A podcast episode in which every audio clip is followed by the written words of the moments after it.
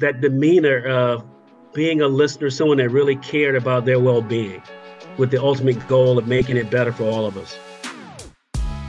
Hey, what's going on? You're listening to the Live Leaderly podcast. I'm your host, Darren Alba.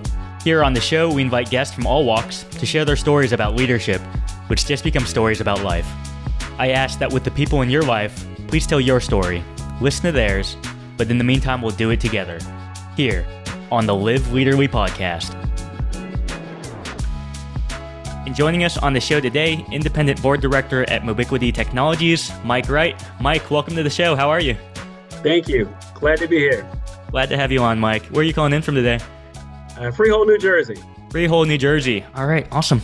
Well, Mike, I one of my first questions I asked, my favorite question actually, is if you have a first memory of leadership, maybe when you were a, a kid or a teenager. What was that for you?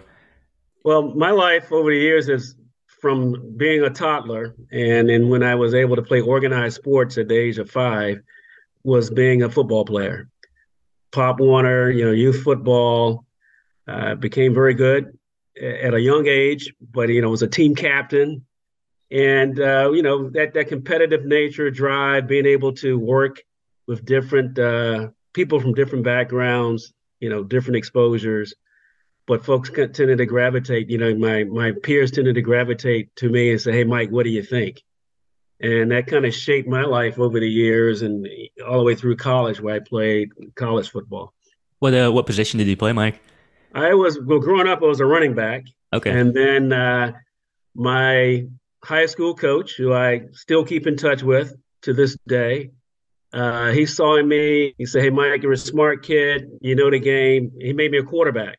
Okay, wow. So I, I made the varsity as a freshman quarterback. Growing up in Virginia, and that led me all the way through high school. And then I went off to NC State and was converted to a strong safety on defense. And the coach said, Hey, Mike, you, you know the game, you're smart. We know you understand coverages. So being able to go from offense to defense would be an easy transition. Okay. And yeah. I'm glad I made that move. From from throwing the ball to uh, intercepting and batting passes. That's that's awesome. Exactly. Exactly. And so, Mike, could you share a little more about your background and, and where you're from and, and what you've been over up to? Yeah. Absolutely. I'm originally from the uh, Portsmouth, Virginia, uh, small town down near uh, you know, the Tidewater, Virginia Beach area. Uh, grew up there my formal years, educated there, went off to college at NC State. I was a uh, student athlete. I was valedictorian of my high school class. I always kind of prided myself of being able to balance not only my love for sports, but also the academic side. And that, that kind of has governed my life. Uh, I was valedictorian of my high school class, uh, maintaining a 4.0 average and participating in three sports, and football was my favorite. Uh, after college, uh, I knew I wanted to major in engineering. I wasn't good enough to uh, make it to the next level, professional level, but I was able to graduate in four years with a degree in industrial engineering and landed my uh, first job as an, in, a plant engineer with General Foods which later became Kraft Foods. And I uh, and we were acquired during my time there in, in 85. We were acquired by Philip Morris. So I spent 25 years with the Philip Morris companies, which is now known as Altria, and in levels of increased leadership over the years. I moved seven times with the company to gain, you know, greater experiences, greater uh, exposure, greater leadership positions. And uh, after 25 years, um, we ended up closing the the New York office back in uh, 2009, where I had attained the the highest level of human resources, vice president of human resources administration for Philip Morris Companies in our corporate office. Was part of the leadership team that was involved with uh, breaking up the companies when we spun off our food business and our tobacco business. And we knew we were working ourselves out of a position, but you know, we, we were treated very well uh, after 25 years, I said, what do I want to do next? And I knew I wanted to be of a level of a senior VP or a CHRO, Chief Human Resources Officer. So I landed with an energy company uh, based in New Jersey, Covanta Energy, uh, which uh, was public company. It was a public company back in 2009. I spent nearly 10 years there as the Chief Human Resources Officer of a public company. and it was a 5,000 person uh, company when I left there. When I joined, first joined there, we were 3,000 uh, folks strong. And since that time, five years ago, I decided that after 35 years in corporate, I wanted to really focus on other priorities, uh, keeping family there foremost, but also giving back in the community. So I've been involved in, in several nonprofit organizations, uh, namely the YMCA of Greater Monmouth County, where I'm currently the vice chair and will be incoming chair uh, in July of this year. And I also serve on a community care center board, uh, an entity named Lunch Break, which has a, a feeding component, clothing, a life skills center, and then the other component is focused on you know public company service. So I, as you mentioned, I am an independent director now with Mobiquity Technologies, with hopes to gain you know another uh, board seat or two on a public company. Okay, well, so covered covered a lot of ground. Uh, starting being a valedictorian while doing three sports. That's that's super impressive. Uh, I played one sport and was nowhere nowhere near valedictorian. Um, but you uh, you graduated. Uh, your your trade was industrial engineering. How did you find yourself in human resources from from engineering? Well, industrial engineering was one of those disciplines that tended to be uh, heavily involved with people interaction. You know, particularly in manufacturing settings where you were always tasked with optimizing you know, whether it was a workplace design, a, a particular a line efficiency, or what have you. So it was always that human interaction component, talking with operators. Uh, my experience early on was in union environments, which I really valued uh, that that experience. And we were uh, highly involved back in the mid '80s when I started uh, with participative team management. You know, back then they called them quality circles. Uh, so it was that interaction of how do you get people involved with their task in hand? Because the folks that do the work know the best of all. We we can sit and and observe, but the best answers come from the folks that are doing the work. So I got involved. I moved into a production supervisor role because I really, at that point, having an industrial engineering degree, I said I wanted to use that technical expertise to make me a better general manager or an operation leader to eventually become a plant manager. So I went out as a production supervisor of the actually stovetop stuffing department. If you ever had that over mm-hmm. Thanksgiving mm-hmm. or times, and we were it was a it was a tight knit, you know, sixty employee unit that started out as a small test market facility that really when the product launched nationally it just took off but it was something unique about that department where folks, even in a labor union environment, folks got their jobs done collectively, regardless of you know job assignment or it's not my job because of the contract. And we wanted to kind of bottle that and leverage that to take it across the entire facility. So as I fast forward, I uh, I got exposed to the labor contract and understanding how to um, interpret and administer a, a, a labor contract. And uh, that test market facility became kind of a prototype that was under the human resources department at the time to how can we leverage that? So i took that learning. I was i was asked to, if i was interested in a more formal position in human resources. At that time was called personnel. Mm-hmm. and i never looked back. And 35 years later i i always prided myself on being able to uh, get along with folks of many different disciplines, uh, strong interpersonal skills, able to build relationships. And I took a liking to it and stayed in it. Okay, awesome. And so, as you ascended through these different roles, you, you eventually moved up to vice president and director roles. Um, looking back to, I guess, Mike, as those those earlier supervisory roles, how have you grown or thought about leadership differently over the years um, as as you ascended up? Sure, I would tell you some of the the basic tenets of leadership, even from that kid playing youth football, kind of resonated throughout you know my my life and my career. Part of being a, a good leader is being a good listener, and, and leveraging that that ability to listen to uh, inputs from from all. Uh, the leaders don't have all the answers. Leaders are able to leverage the collective, uh, I guess, decisions and inputs from many to come up with the the best the best outcome. So uh, you know, being that young production supervisor when most of the folks that I was leading could have been my parents and in some cases grandparents. But being able to have that that demeanor of being a listener, someone that really cared about their well-being with the ultimate goal of making it better for all of us. And I've kind of taken that and and leveraged that throughout throughout my my life and my career being able to listen to those around you, regardless of what position you are in. Now, that's that's interesting that when you're in that spot, folks that were your parents or your parents' age and, and your grandparents' age, yes. that, that has to be an interesting dynamic. Was that a, uh, I guess, a shock or like a an adjustment for you?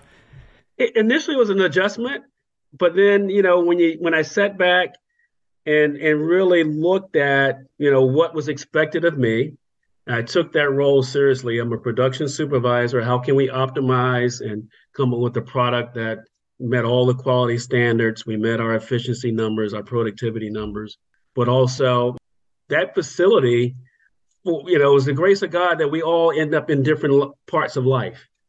These folks were had high school educations, and they were able to put their kids and their grandchildren through school from a, a good paying production job so I looked at it as, hey, uh, how can I, you know, add value uh, in my role as a production supervisor, irrespective of ages, and and I and I saw it where people didn't treat me as if I was their child; they treated me as I was their supervisor. But also, there was no condescending behaviors on either part. You know, I'm I'm not better than them, and they weren't better than me. We all worked for the same company and with the hopefully the same goals. And as you uh, ascended through and added maybe more subordinate leaders underneath you, do you uh, have any common, I guess, leadership lessons that you would try to pass on to these new leaders in these in these new roles under you? Yes, uh, absolutely. The higher you go in the hierarchy of leadership, really the role I think of a great leader is how can you really, really develop others?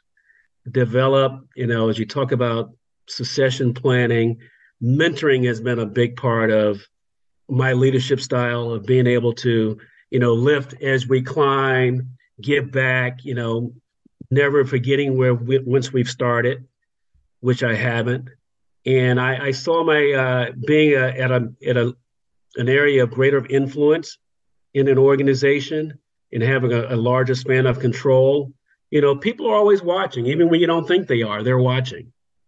So, you know, being able to demonstrate you know, just being a good human human being. And uh, but my role as a leader was really to help develop my team. And there were really four primary responsibilities that I lived by as a leader. And as I diagnosed it later in my career, I was doing it early on, but just never really framed it. You know, first it was setting direction and expectations for the team. You know, being there as a leader, prioritizing the objectives, uh, having a vision such that the folks that I led knew where we were headed, but really setting those expectations and direction up front. Then allocating the resources. You know, whatever the task was at hand, you know, my role as a leader was to allocate the necessary resources to make sure that the, the task would be accomplished. Many cases, I had to break down obstacles and roadblocks for my team members, but that was relevant and very impertinent uh, being a leader. Third, I had to develop individuals on the team. You know, it was you know we could only progress as far as the capability of team members.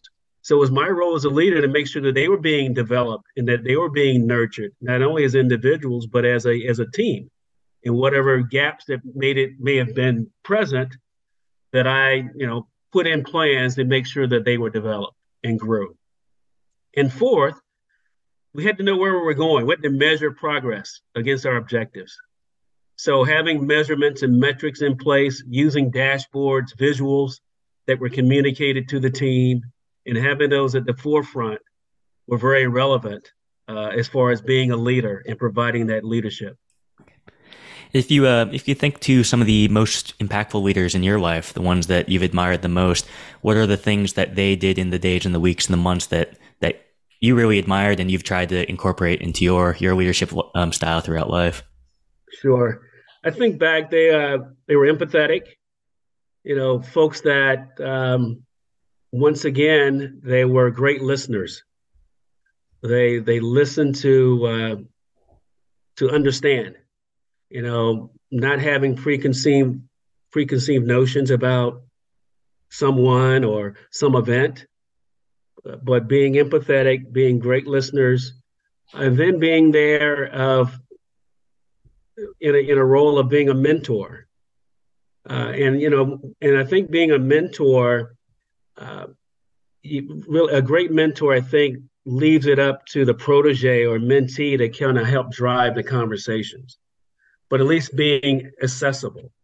You know, never being too busy. I always say no one's ever too busy where they can't pick up the phone or, to, I guess in today's world, you know, texting uh, I'm not really a social media guy uh, other than LinkedIn, but I guess there's know, technology kind of has enabled uh, folks to stay in touch. And I, have just seen uh, leaders that have been accessible and being there when needed. Yeah, it's a. Uh, I really enjoy this podcast because just yesterday when I was I was speaking with someone, they mentioned that accessibility as well, um, and a lesson that they learned because they had a a junior leader under them who didn't think they were as accessible because they were very busy at the time. So they didn't want to bother them with their problems. And that was a, a big leadership lesson for, for him. But I'll, I'll shift uh, to another theme of the show is uh, our belief on the team, the Leaderly team, that anyone can learn to lead, regardless of your education, your upbringing, your background. We believe anyone can learn to lead. Is that something that also resonates with you, Mike? Absolutely. Uh, you, you, mentioned my grad school uh, at Columbia. I can recall very vividly in 1995, I was taking a leadership course uh, which was in the human resources elective, and the the theme or the hypothesis was: Are leaders born or are they developed? And you know, this has been an age-old discussion, um, but I'm a firm believer that leaders are actually developed, and leaders are developed uh, as early ages as you know, being toddlers you know, up through their primary uh, days of, of, of education. Um, you know, you, you learn, uh, you can be developed from your environment. You know, I grew up in a, a blue collar town. My both my parents never went to college, but they both had high school degrees. And I always saw how they worked and were always working to provide, uh, to make sure that we as a family uh, had it better than they did. And so that installation of having a strong work ethic is a leadership quality. I think it's a leadership trait that can follow one throughout their entire career, uh, whether it's in a working career or even their, you know, personal life. But I'm a firm believer that you know through training opportunities, through uh, you know cross-functional interactions, whether it's in a workplace, whether it's in a volunteer situation, where you're exposed to uh, groups that may have uh, certain needs. You know, there's there's lessons to be learned in all of those experiences, and I think those lessons uh, kind of help shape uh, one's belief, shape how one may address a certain issue if they are encountered uh, encounter that issue, which I think is another trait of being a leader. You know, how how does one kind of respond or react given their situation. And that's, you know, this is such thing, situational leadership. I think it's those experiences over life that help develop the way we lead. Develop you and, and mold you into to how you lead and how you interact with others. And so, Mike, we're uh, about to wrap up here shortly, but I wanted to turn it back over to you if you had any other thoughts or advice about leadership before we close out. Yes. I mentioned early on about the age old debate on whether leaders are born or made. I believe we are born with innate, certain innate qualities and traits that are developed and sharpened over time through our life experiences. Development takes place in many different circumstances, both personally and professionally. Leaders are found in all facets of life youth and adult sports teams, churches, community organizing, PTA, band, etc. The list goes on and on. I found that my leadership in the workplace started early in my career and that it continued and evolved uh, as I retired as a chief human resources officer of a publicly traded company. So I would coach and, and, and really encourage others that, hey, Do not sell yourself short. Leaders are everywhere, and everyone can be a leader, and everyone may not want to be a leader, and that's okay as well, because leaders need followers. Thank you. All right. Well, thank you so much for coming on the show and sharing your story, Mike, and sharing your thoughts. Really appreciate you. Thank you, Darren. And so, for all those out there listening, thank you again for joining us here on the Live Leaderly podcast.